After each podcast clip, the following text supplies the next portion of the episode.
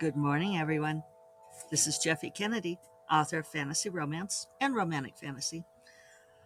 I'm here with my first cup of coffee. Delicious.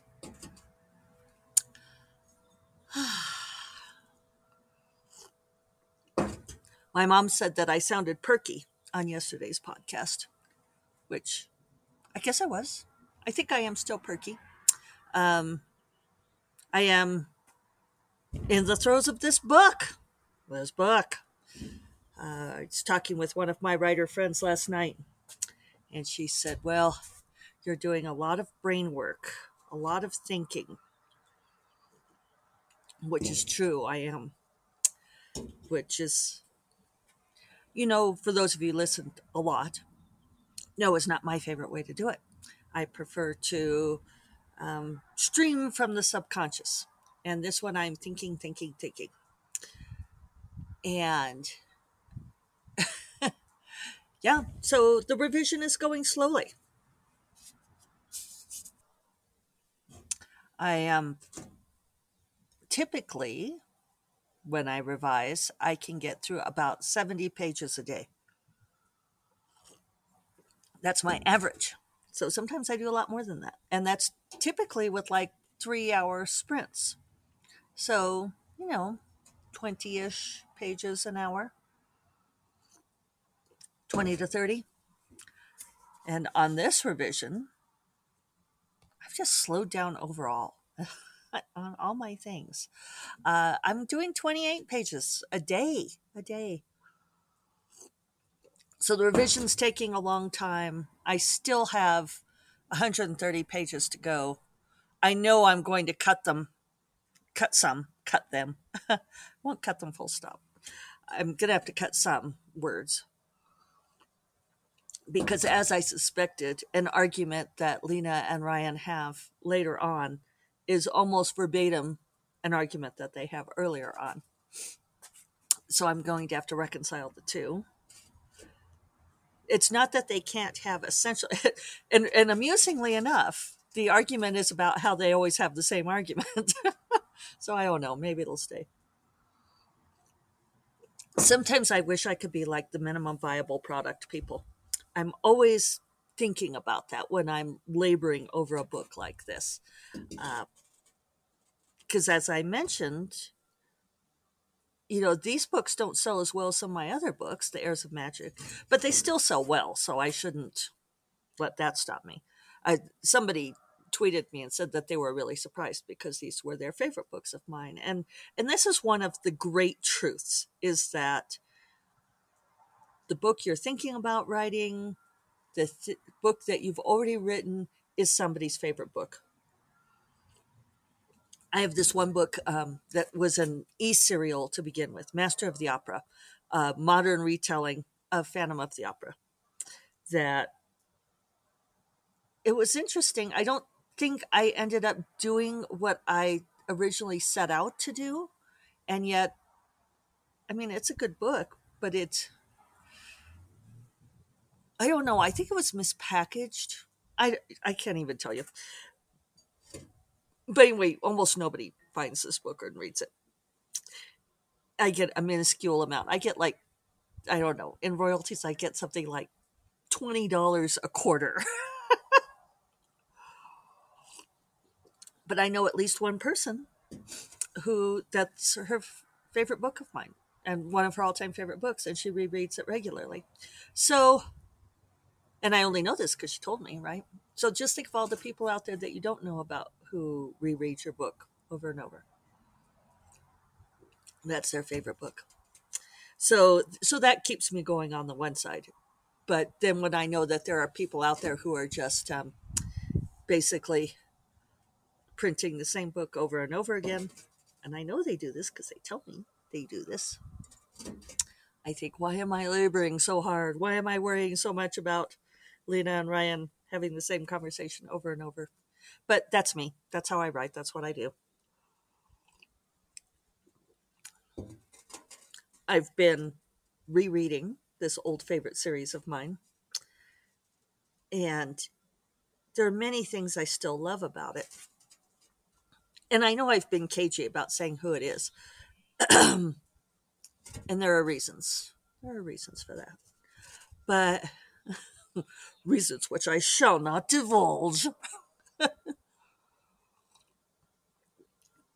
but I've been rereading it with an eye towards what makes it, why do I love it? And it's very much like um, there was a certain strain of series like these for quite a while that did very, very well. And some of the authors continue to do well. And one thing they have is lots and lots of action, lots of fighting. And there's this scene. This is just where I get hung up. I get hung up on when you have like these incredibly powerful, virtually immortal beings, and they're having a hard time fighting zombies because, you know, like your immortal beings have incredible speed incredible strength and the zombies can't be killed but they can be chopped into pieces and they're like well the pieces will keep coming. And it's like yeah but after a certain point the pieces can't do much to you. And so you know like these people who like can move in a blur of speed they can fly they can like tear limbs off like paper. That's kind of strength they have. But they're like getting gnawed to death by these zombies. And okay, the zombies are fast. And I know that this is like a suspension of disbelief thing. But for some reason, and this is like my particular thing, right? I can't get past the disbelief. I'm it's like, well, how come if you've got all of these people who can move at super speed, why don't you just like all of them go move at super speed through the zombies and just like rip them apart. Because like all you have to do is like go through and rip their legs off first so they can't keep coming and then go back and chop them up into little pieces. And who cares if they keep coming and coming? And you could do that for a long time right? This is why i don't write zombie scenes. I know i did kind of undead type creatures in uncharted realms in the final few books, The Dare War. And I did that entirely for assistant Corrine, who loves zombies. And they're not even real zombies. So I guess I didn't do a great job at that either.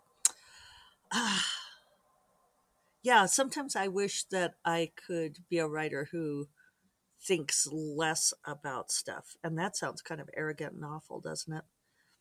But yeah, I just get too caught up in wanting to in getting these meticulous details right. One of my new ideas and thank you all for saying that it's perfectly cool that i have many new ideas i appreciate that. One of the new ideas i'm toying with i'm hoping will be more action packed it's got an action packed premise so maybe i can pull that off in that one although I did think that Heirs of Magic would be more action packed, and I just um, who knows who knows what my problem is. I, I like people having interesting conversations. yeah. So, um, we watched finally the final episode of Julia season one last night, and it was very interesting to see how they structured that episode. For those of you trying to figure out how to write a book that could be either standalone or a series, right? We always say standalone with series potential is the that is the catchphrase. If you're out there trying to submit a book to trad publishing, That's how you say it. Standalone book with series potential.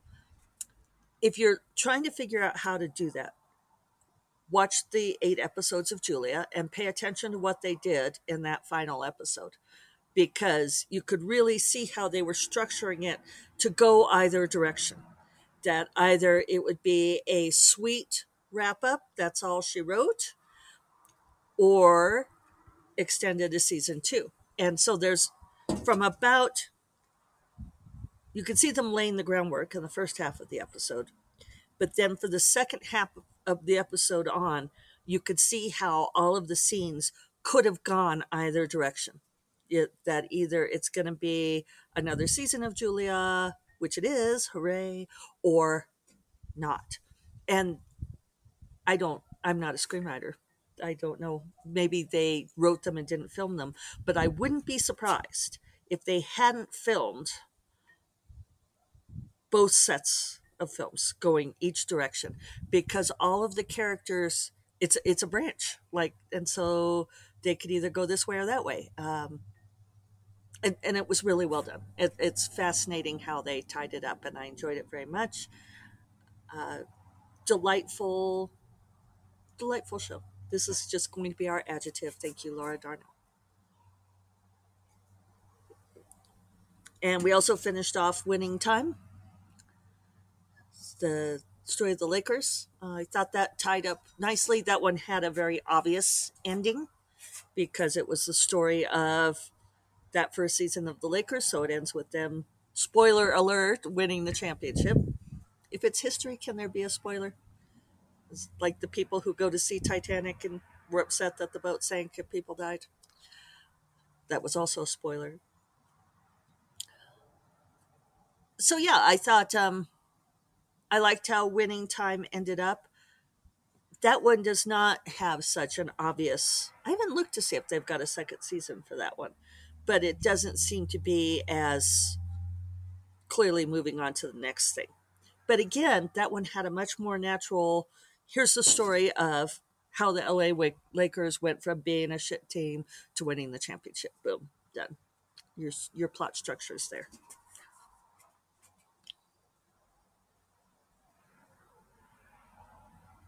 Yeah, so for this new series, which I am mulling using my Scalzi method, it has um, a very high paced premise. I'm actually basing it off of a movie, an old movie that is very fast paced. And only it would be like a fantasy version of that. It's such a great idea, you guys. It's such a cool idea but I will not uh, be writing it just yet. Soon. Once I finish out Storm Princess and the Raven King, and I have got, let's see, I was going, I hadn't finished uh, reporting in on that. So I have got almost 74,000 words on this book. And as I mentioned the other day, I might have screwed myself that instead of having 20,000 words to go to finish this out because I was aiming for 95. It's really looking like it's going to be more like 102 from where the beats are falling out. Unfortunately. Yeah. So that means I've got almost 30,000 words to go. Can she finish it? We shall see. This book is going to have four epilogues, though uh, for those of you who love this series, you could probably guess what I'm going to do. Four epilogues. I'm tempted to just go ahead and write those. Maybe I'll go ahead and write those um, if I get stuck. But I think I can get this done. I think I can. I, I should go through and look at my podcast episodes for like the three to four weeks before I release a book. And I bet I say these same things over and over again. I always get to that I think I can point. Oh well, learn what your process is and own it, right? That's what we're trying to do here.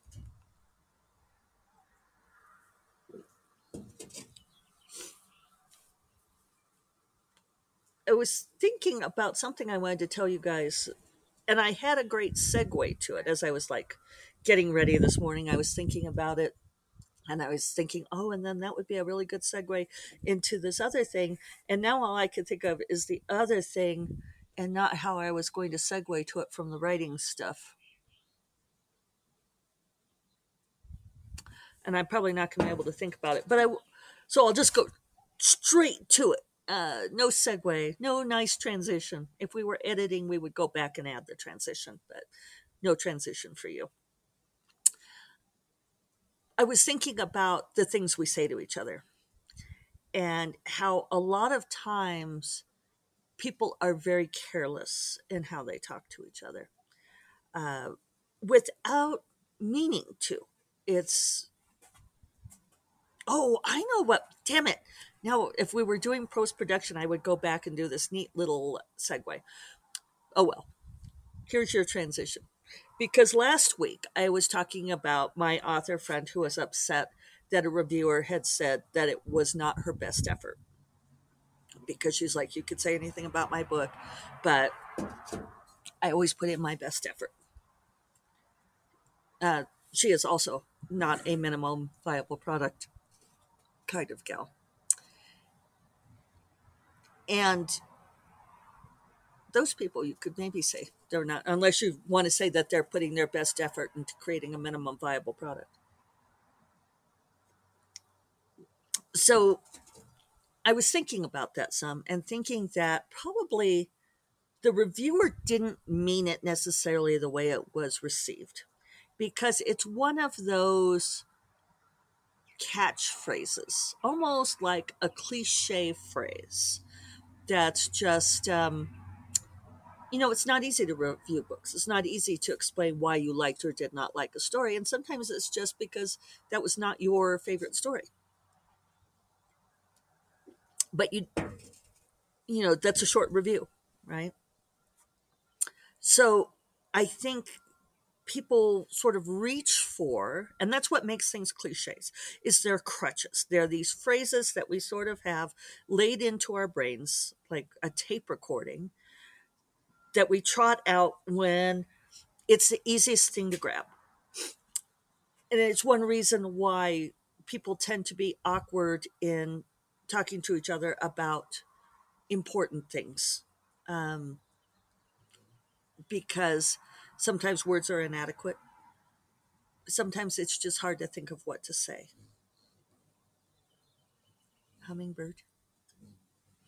See if we can get her in there. She's took off again.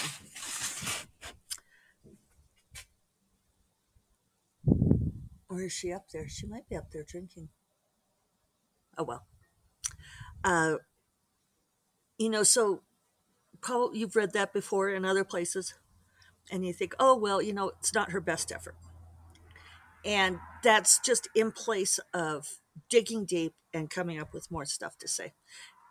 That's why cliches are bad in writing, because they are these crutches to get us from place to place, and they don't, most of the time, don't say anything meaningful. And so it's in some ways i think it i mean it was upsetting to my friend but which i totally understand but i think also the reviewer didn't mean it how it sounded. She meant it's not my favorite effort in many ways and i think we say these things to each other not intending it to come across the way it does we're just hurrying through things and you know, my husband was talking about this yesterday because he has Parkinson's disease, and something that he says fairly regularly is, you know, he'll be upset by something that somebody says to him, like, oh, well, you know, we should do this thing. Let's, you know, let's work on this and do this thing. And, and he'll say, it's like they don't understand that I'm sick. And how can people not understand that I'm sick and I can't do these things? and and and it's hard for me to to find the words to be comforting to him but that was what i was saying i said you know i think that you know like this most recent person who said something to him about doing something that david just simply doesn't feel like he can do you know i said he wasn't thinking about it he was thinking about all the other stuff that he has to go get done and that was just one of those tape recorded phrases. This is something I learned a long time ago with like high school reunions. Um, the first few, like the five year and the 10 year, my friends would all say the exact same thing. They would say, Oh, this has been so great. We should get together more often. And they would all exchange contact information and say, Let's get together more often. And they did this at like the 5, 10, and the 15 year reunion. And finally, I started to clue into the fact, because nobody ever got in touch with anybody, that this was just a way of saying goodbye, of being, you know, expressing affection and so forth. But it, they were empty words. And I think we use empty words with each other a lot. And it's it's easy to do particularly if you're conducting an internal monologue you know like if you're thinking about your work project or your book that you're trying to finish or you know worrying about something else that you don't always monitor the words that come out of your mouth and when that happens those tape recording parts of our brains ins- you know just sort of insert comforting phrase here and we're like oh yeah we should get together sometime. Not meaning it at all. And on that note you know you guys we should totally get together sometime. I will talk to you all on thursday. Bye bye